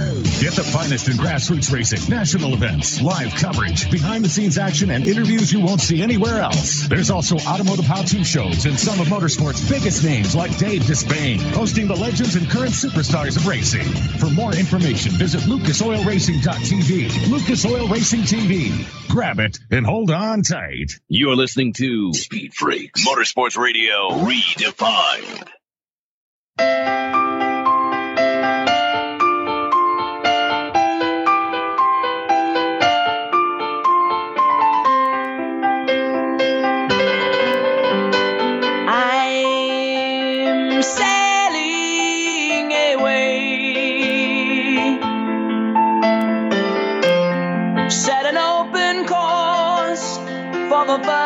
Virgin. Your esports sim race winner from Saturday afternoon, and of course, rally champion, one of the baddest drivers on the planet, Petter Solberg, joining us here in the Freak Nation. And Petter, curious, prior to all of us getting into sim racing over the last two months, how much virtual racing, sim racing, have you been into prior to this pandemic?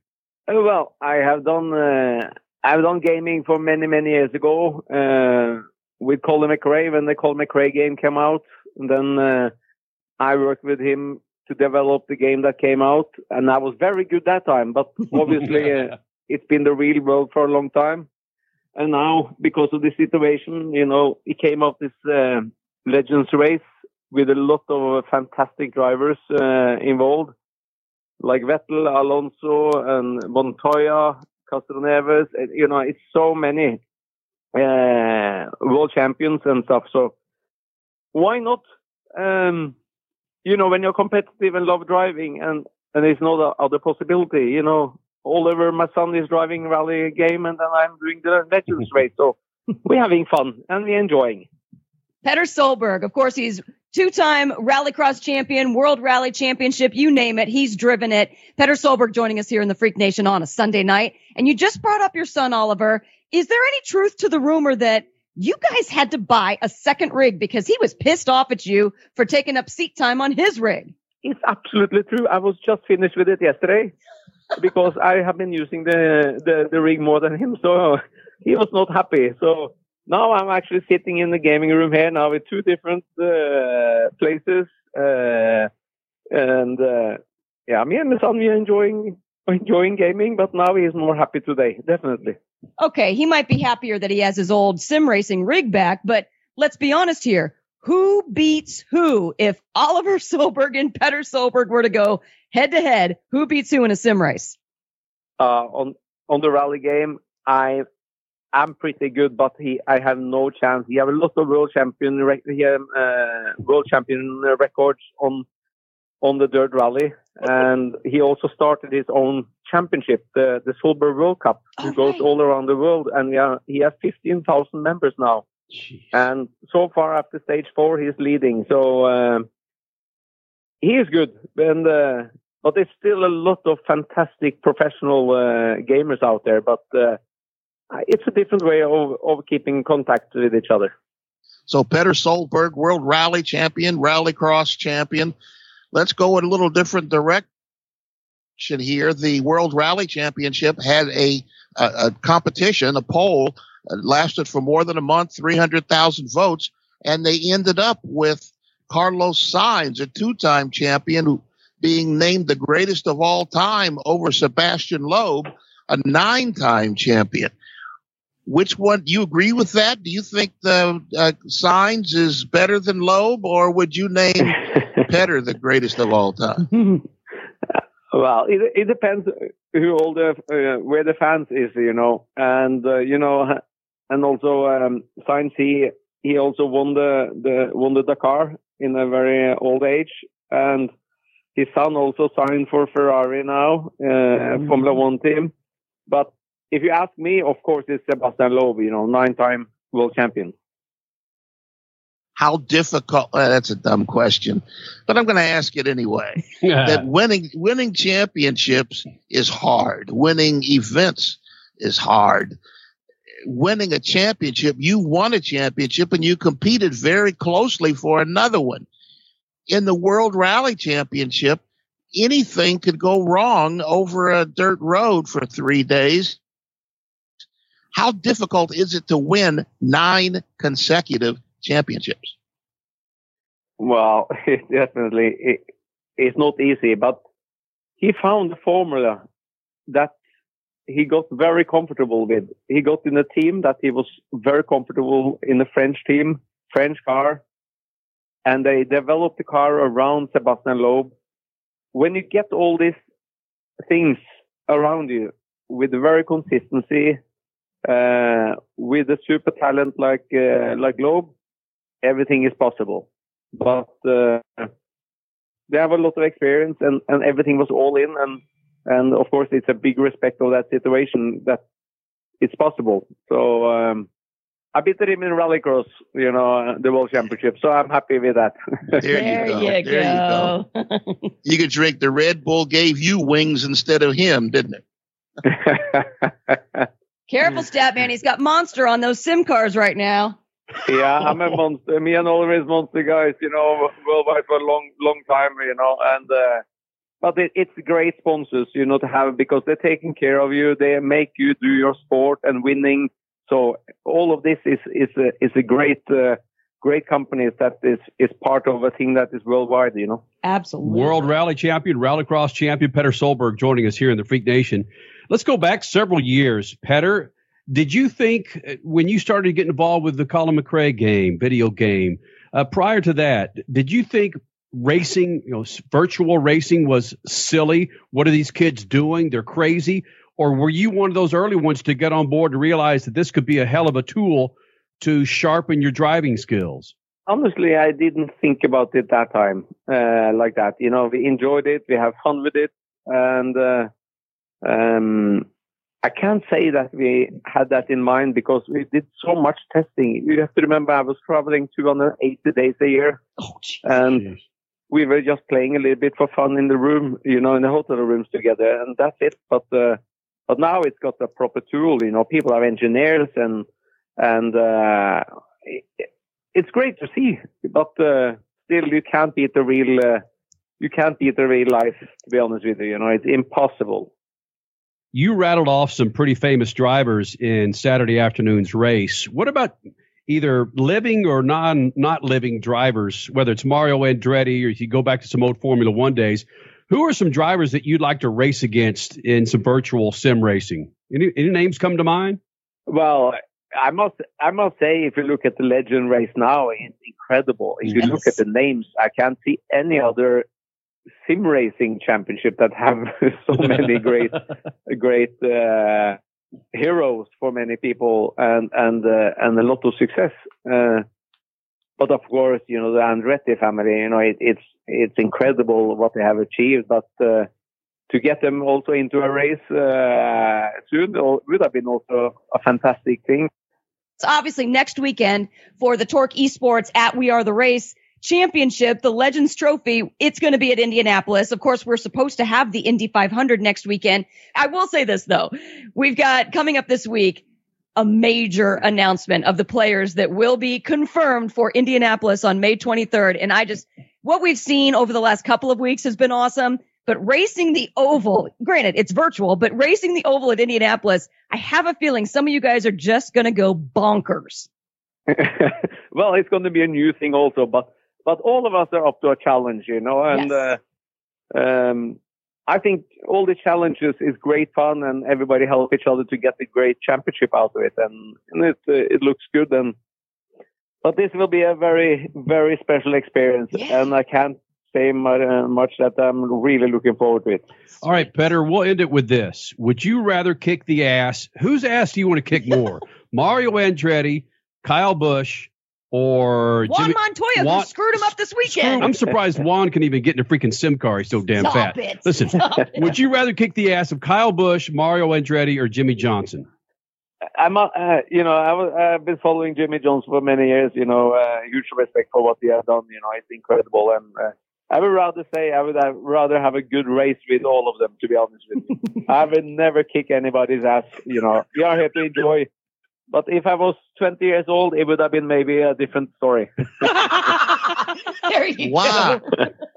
oh, Petter, you should you should be like Ari Vatanen and get into politics. Those answers are the perfect political No, no, answer. no. I'm not very good at politics. Not at all. You know, I'm. Uh, I'm. Uh, no, I'm too honest. That's the problem. oh, we need that now. Oh, well, Petter, thank you for taking time out to join us here in the Freak Nation. Thank you very much, everybody, and we talk soon. Thank you. Got it. Good luck at Indy. Yeah, thank you. Statman, where does Petter Solberg rank as far as rally drivers over the history of rally? Oh wow! Oh, wow. He's he's not among not among- I probably would say probably he's not say- among the top five. Uh, in rallying, he only won one championship and maybe competed closely for another one. His rallycross has added to a little bit more of his uh, uh, mystique and and respectability. But there have been some, you know, Loeb, Sainz. Um, there have been some incredible guys, Waldegard, Vatanen. There have been some incredible guys that have run in both the World Rally Championship and at Dakar. Um, yeah, there's a lot of guys that are out there. So I wouldn't put him in the top five, but he's uh, his personality maybe puts him in the top two or three. Yeah, curious with the with the death of Colin McRae Mm. and you know, way too early. Way. Cur- curious if Colin McRae would have been able to chase some rallycross championship stat man. Uh, perhaps he ran in the X Games once and lost to went, ran a couple of times, lost to Travis. He was leading coming into the stadium when he rolled the car and finished and barely uh, lost to Travis. It was one of the incredible times in X Games history. Uh, he, uh, Colin was good enough to do whatever he wanted to do and be excellent at it. I've had, you know, we had some conversations with him, and I had two or three uh, close conversations when he was here and or when he was in Southern California for the X Games, and uh, just a phenomenal personality. Great, great, great guy. Crasher, we have Statman Scat coming up in moments. Do you want to save that conversation that you wanted to Yes. wanted to drop on Save us it. Save it. earlier in the hour? Okay. I'm, I'm throwing it out on Twitter right now. Got it. Statman Scat coming up in moments. And on the heels of the finale of Last Dance, of course, the 10 part documentary on Michael Jordan, as we've done the last three or four Sundays, we have Will Perdue, who's a four time NBA champion, three of those with Michael Jordan. Always fantastic insight here in the Freak Nation. Again, Michael Jordan, a big motorhead, uh, good friends with Denny Hamlin, had a superbike team for several years. So we'll get to Will Perdue also coming up. First, Statman Scat. Good evening, my fellow citizens. To provide guidance to mankind. The Last Dance docu-series has fueled the argument who's greatest, Michael or LeBron. The numbers solve nothing. We can argue championships, scoring, rebounds, assists, and still nothing is definitive. Well, there's a similar argument going on in the World Rally Championship, but in this case, the Michael and LeBron is Sebastian Loeb and Carlos Sainz. WRC.com held a month-long poll that absorbed more than 300,000 votes to reach the conclusion that Sainz and his two titles is worth more than Loeb's nine straight. Sainz has been named the WRC's GOAT the greatest of all time. The tournament style knockout rounds included all 18 WRC champions. When it started, Sainz was ranked sixth in the seedings. Loeb was the top seed, but Sainz, the Matador, pulled off the upset. Michael LeBron or Sainz Loeb? There's another argument to while away your quarantine hours. Peace. Motorsports Radio, redefined.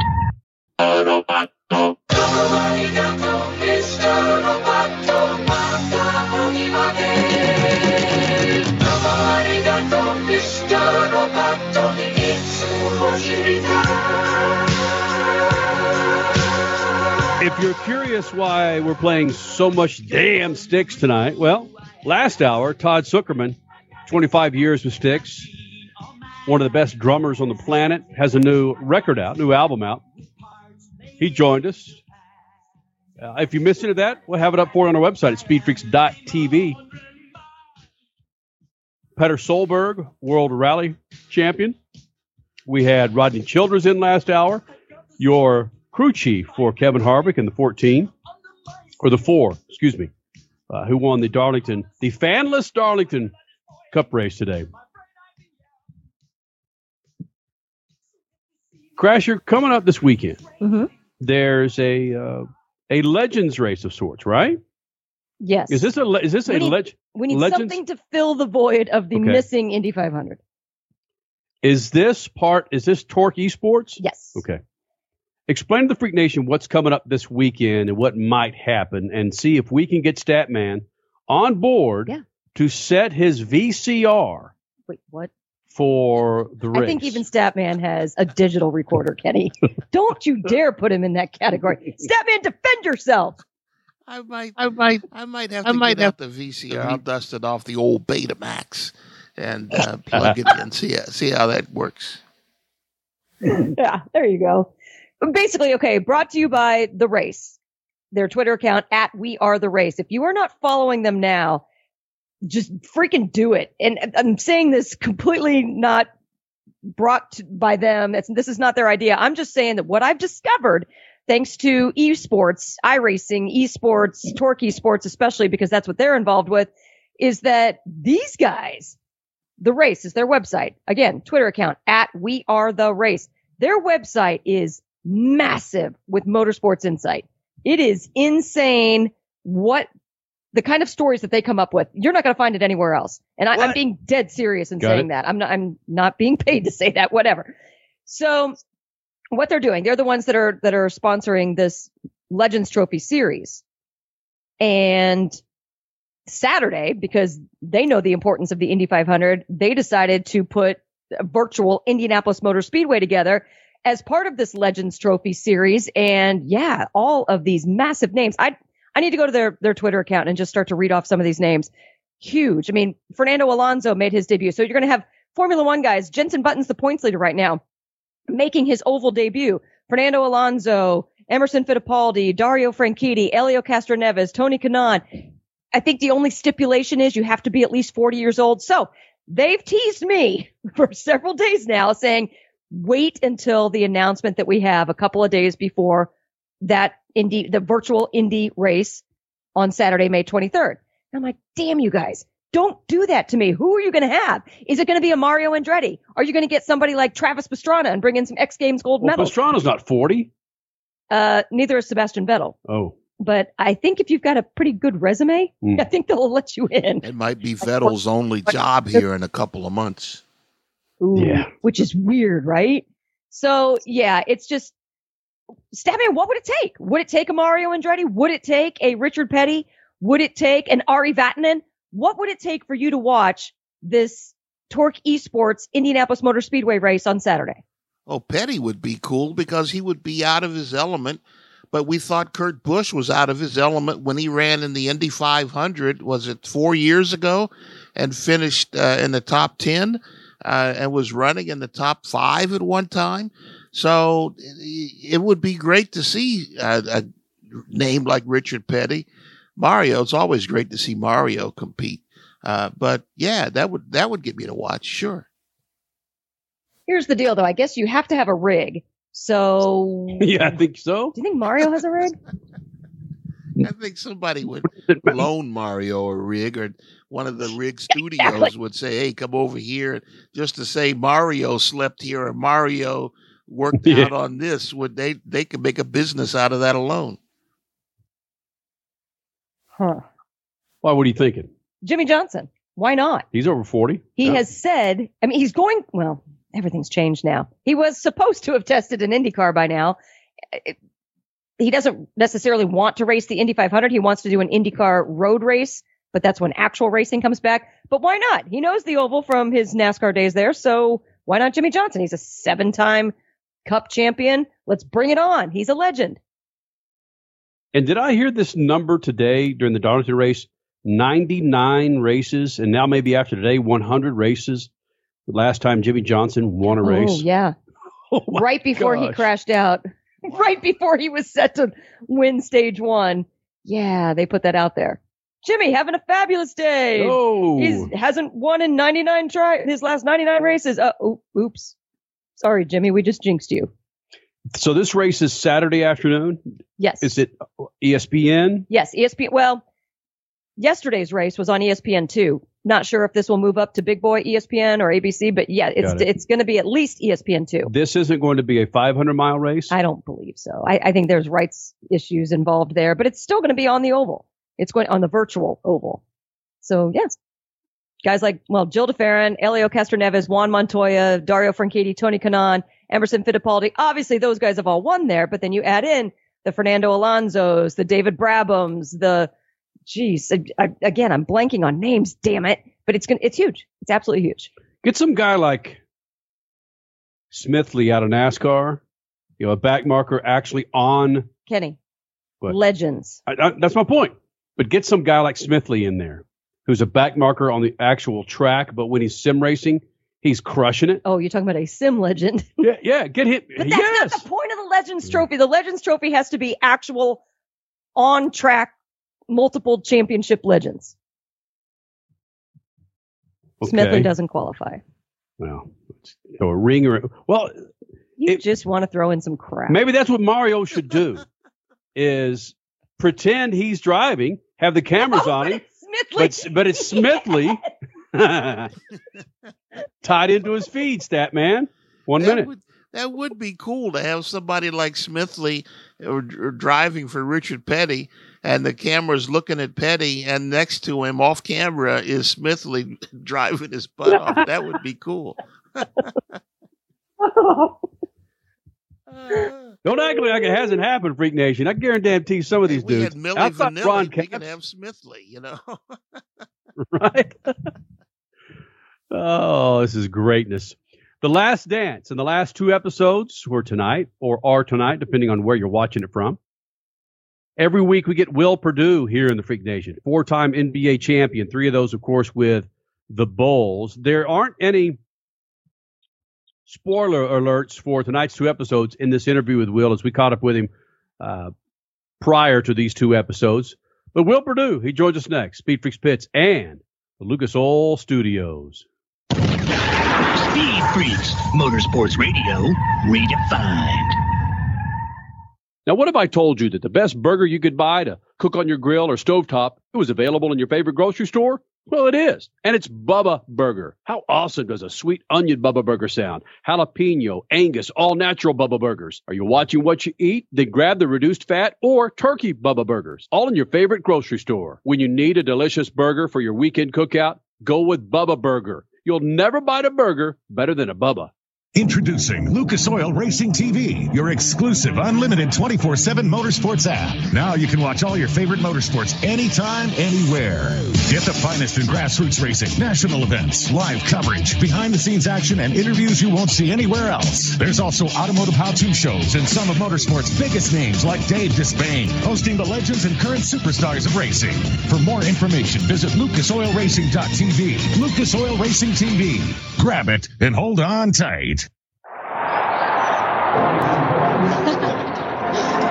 This is going really well. Yeah, so I guess you've heard then. What? You mean that whole saving money with Geico thing? No, that I'm actually a chess painter. Pirate fans unite! that was not on the profile. So now you've heard. Geico, saving people money on car insurance, and now an official partner of Major League Baseball. Hey, you want the easiest car care ever, right? There's a couple Lucas Oil products you got to get your hands on. One, Lucas Slick Mist Fast and Easy Speed Wax. Two, Tire and Trim Shine. And three, Interior Detailer. It's better than anything on the market. So this is what you do. You spray the speed wax on a wet or dry surface, you wipe it off, and you're done. You think you can handle that? Lucas Interior Detailer rejuvenates interiors, and Lucas Tires and Trim Shine does wonders on tires and wheels. Lucas Slick Mist. It's easy. It works. Go to lucasoil.com for more information. Freak Nation, for over 100 years, General Tire has provided tires for your lifestyle, your adventure, your everywhere. From the aggressive mud terrain Grabber X3 to the all terrain performance of the Grabber ATX, even to the strong and durable all purpose terrain Grabber APX. General Tire balances excellent on-road performance with off-road capabilities designed for all weather conditions. Remember, with General Tire, anywhere is possible. For more information, drive over to generaltire.com. Want to bring racing technology into your driveway? Lucas High Performance Motor Oil is advanced race engine technology for everyday cars and trucks. It reduces friction heat and coats your engine with a tougher, longer lasting oil film for maximum protection. Lucas High Performance Motor Oil cools and cleans your engine and protects against sludge buildup from everyday stop and go driving. Lucas High Performance Motor Oil is made in America and sold to the world. It works. You're listening to Speed Freaks Motorsports Radio Redefined.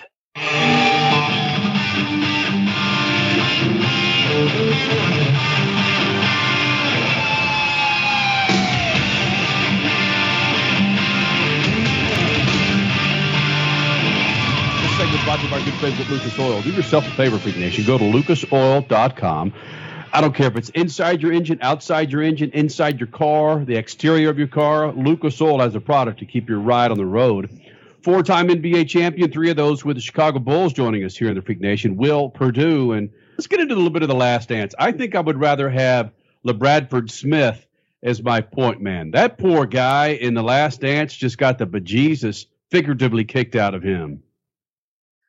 Yeah, but he was in a long line of guys that provided motivation for a man that, to, quite honestly, didn't need it. You know, you heard B.J. Armstrong also talk about in the last dance about we all have those moments, right? When we're in our playing career that something happens and we get emotionally involved and you say things or do things, and not that they're bad things, but you say things and do things that you pay for later. And like BJ's case, you pay for it later, meaning Michael was like, I had, I, it was my duty to, to basically destroy him from that point forward. It was just one of those moments. I remember because I do some of the, the guys on the team, but Bradford was begging, basically begging the media, please don't make a big deal out of this. please just say, Hey, I had a great game. It was one of those nights I couldn't miss. You know, it, I'll always remember this because it was against Michael Jordan, but you know, let's not make a big deal out of this because he knew what was coming. He knew it. I just remember the next night just looking at him and being, dude, I feel sorry for you, man, because we all know what's coming.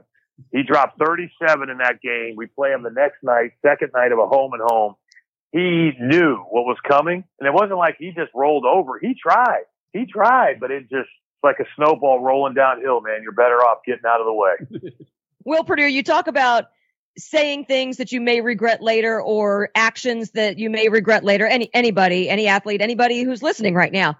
But eh, some people want to do that with Michael Jordan. I mean, you freaking were punched by Michael Jordan. Steve Kerr got in a fight with Michael Jordan. And we as fans can write this off as just being uber, uber competitive.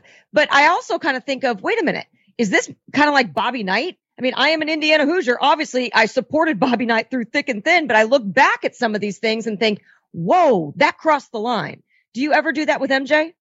I mean, I talked about, you know, in the last episode, I called him an a hole and said Yeah. that he crossed the line many times. But, and his style was abrasive. Now, I, I actually, I have a, I have a great antidote, and let's make sure that we understand this. This is made in jest. So let's not chop this up and play the whole thing. but I was thinking last night, and I was talking to my wife about it. I was watching A Few Good Men, It was on the BBC last night. You know, you sit down, I'm going to watch TV for a little while. It was on BBC America. I actually have it in DVD, but it's just, you know, you're perusing and you're like, ah, this, this court scene is awesome. And all of a sudden, like halfway through Colonel Jessep's speech, I was like, that's MJ. Listen here, you little snotty bastard. you want me on that wall. You need me on that wall. We have words like code, honor. And I'm like, that's MJ. How about that? That's pretty cool. And my wife just started dying laughing. So trying to work on a little uh, thing to somehow use that, but then put put some words in his mouth instead of saying certain things, use championships and things like that. So I thought that was kind of thought that was kind of funny. But at the end of the day, it was something that quite on. I mean, I thought about it afterwards, and Kendall Gill, who I work with in Chicago for NBC Sports Chicago, he had a conversation about with me. It's like, did it have to be that way? Did he have to act like that? It obviously had happened more than one time, but why does everybody say that's okay?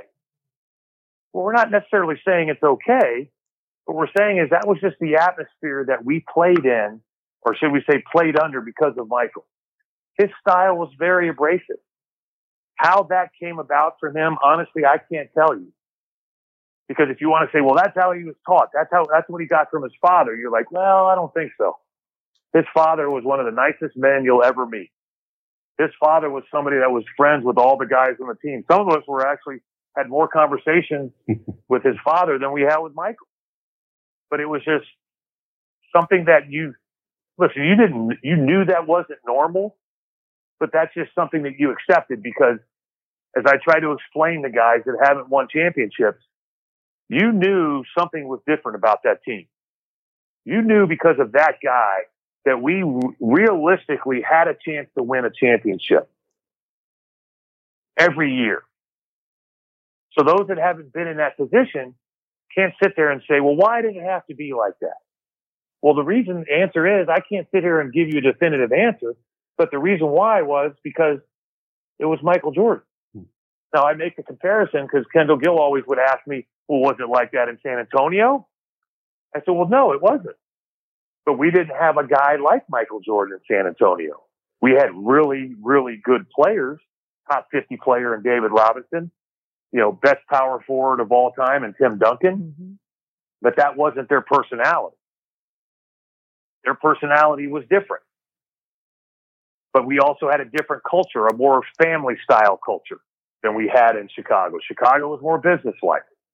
But because the guy at the top, and that guy at the top was Michael Jordan. And his style was the way as everybody, I think they've done a pretty nice job of, of portraying that accurately. That's just kind of what we were accustomed to, what we were used to. And that's just the way it was. I can sit here and say, well, do I wish it would have been different? No. Because I learned a lot. I gained a lot. If I wasn't playing on that team and I wasn't winning those championships because of Michael Jordan, would I be sitting here talking to you, to you guys right now? No. I'd probably be listening to you guys driving down the road be like, what a bunch of jackoffs. you know, okay, so that that brings me nicely to what I really wanted to ask you. It, it was MJ crying at the end of I think it was episode 7. To me, it seemed like getting all of this off his chest, he was just tired of feeling the need to have to have to explain himself so much. Is that how you look at it as well, or why do you think he got emotional? Well, first of all, let me go back and say, you know, please don't take that comment personally. I, I said it with, you know, loving tones. Because I actually love doing your show every week. I look forward to it. I mean, I actually reach out to Stan, and, and if Stan's listening, make sure he sends me this because then, because my wife can't hear the other end. She can only hear my end. And sometimes she'll be like, what kind of questions are they asking with some of those answers you're giving? And then when I play it, then when she listens to it, she's like, in, in context, she goes, yeah, I, she goes, they're pretty cool. She goes, you really like doing those interviews, don't you? I said, yeah, because I enjoy it. so back to your question. First of all, let's talk about that actual where he's lying on the floor sobbing.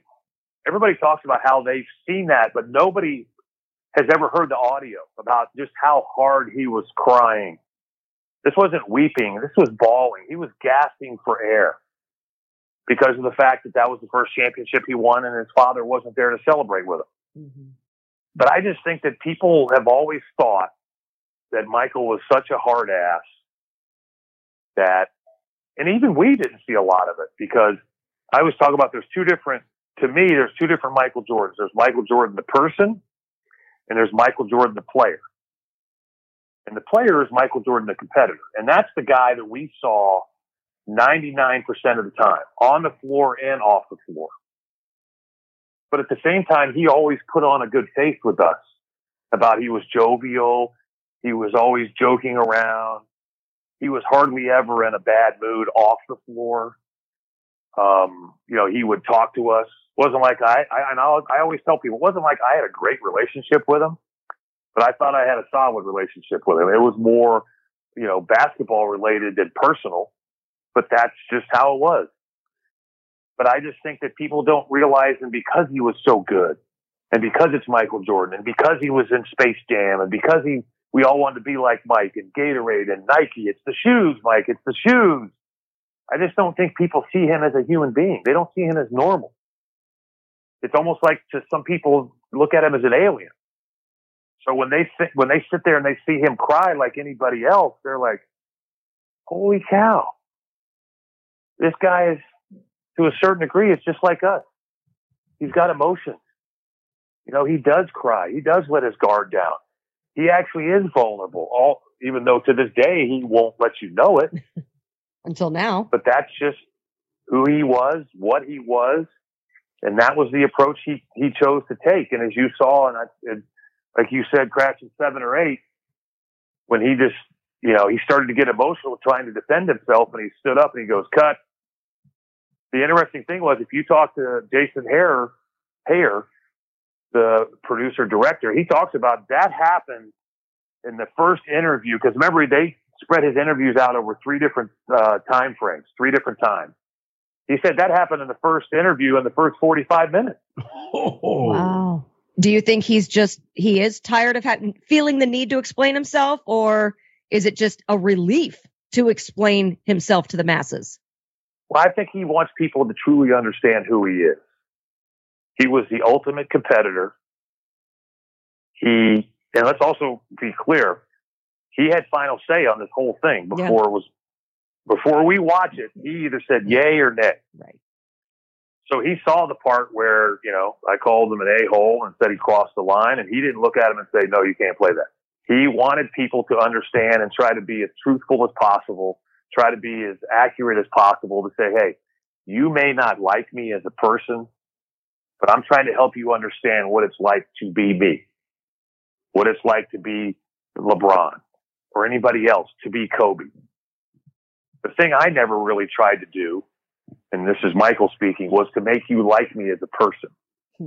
And I think that's the difference now than compared to back then. And I think a lot of that has to do with social media because of, listen, Michael didn't step out to develop a, to be a brand. He became a brand, not because he wanted to, but because he was so good. I mean, if you want to blame anybody for it, blame his mother. His mother forced him to take the Nike meeting. you know, he wanted to wear Adidas, but it's just, I just don't think people understand how difficult it was to be Michael, the, the person, because it just, you know, I, I think I mentioned it last week and I'll mention it again this week. I think it was after episodes five and six or one of the two where they shows him in the hotel just sitting on his couch looking at the camera going, you don't want to, you, you shouldn't be envious, envious of this life. Cause what he wanted to say was, this sucks. I gotta sit in, I gotta sit in a hotel all day waiting to play. My teammates, they're out in New York City enjoying themselves. Yeah, they're being bothered, but at the same time, not to the extent that Michael is, you know, and he just, it, it just, it, it's almost impossible, I think, for people to grasp just how difficult it was to be him off the floor. Four time NBA champion, three of those with the Chicago Bulls joining us here in the Freak Nation. Will Perdue and Oscar Robinson, Kareem Abdul Jabbar, Michael Jordan, LeBron James. I know all these cats played in different eras, But one thing that fascinates me about watching The Last Dance is it brings up the conversation who was or is the best basketball player of all time. You being a study of the game, do any of those do Oscar Robinson, Kareem Abdul-Jabbar, or somebody else compete with those other two players in your mind to be the best NBA player of all time? I'm going to answer it this way. I think they're in the same conversation, Hmm. but unfortunately, when it's all said and done, they don't win the conversation. And this is, do I think Oscar Robinson was a great player? Absolutely. To average a triple double, I don't care in what era, but you just, you have to agree with the fact that as after, as each era goes along, the players get bigger, faster, stronger. They're bet, they're just, they're, let me also say that they're not necessarily better basketball players from a basketball skill set, but they're just better athletes, which then in turn makes them better overall players. All right. I still think that Oscar Robinson could play in the 90s. I still think he could play now. He just may not have such eye popping numbers. Let's be honest with Kareem Abdul Jabbar. He had a shot that was, you could not defend it. It was undefendable. The sky hook from six feet, 12 feet. I mean, he was taking sky hooks from the free throw line within their offense. You just, you couldn't stop it. He had to be double teamed. Your, your best defense was just denying him the basketball. But then when you want to talk about the whole bo- body of work, he was a really good defender. All right. He uh, was an excellent rebounder. He did a lot of things really, really, really well. But back then, it was a post oriented game. You know, it's interesting if you go back and you and you see some of the interviews of being of big men being asked about Michael Jordan. You know, can you build a team around a two guard? And they all said no. That's that's not the, how the league is built. But yet, that's how good he was to change how the league was played. And then eventually the league changed even more with LeBron and Steph Curry. That's just progression. But the one thing that Michael has that I'm not sure other guys have, and I know you hear the term all the time, win at all costs. I can guarantee you that Michael has that trait. There's no ifs, ands, or buts about it. And that's, that's even different than he's a killer, the killer trait. There's, those two things are different. Win at all costs and killer trait are still different. Win at all costs is above killer. And I, I kind of, I say this in jest, but it's, you know, the old saying is if Michael had to run over his mother with the bus to win a championship, he'd do it. And just to guarantee that he'd win a championship after he ran over, he put it in reverse and back over just to guarantee he'd win a championship. Will Perdue, four time NBA champion, three of those with the Chicago Bulls, with mad insight. As we close off The Last Dance with episodes nine and 10 tonight, looking forward to seeing those. We'll do it again next week. Shoot the juice to the moose and stat manimus. Cut it loose. Cut it loose. See ya. Speed Freaks, Motorsports Radio, redefined.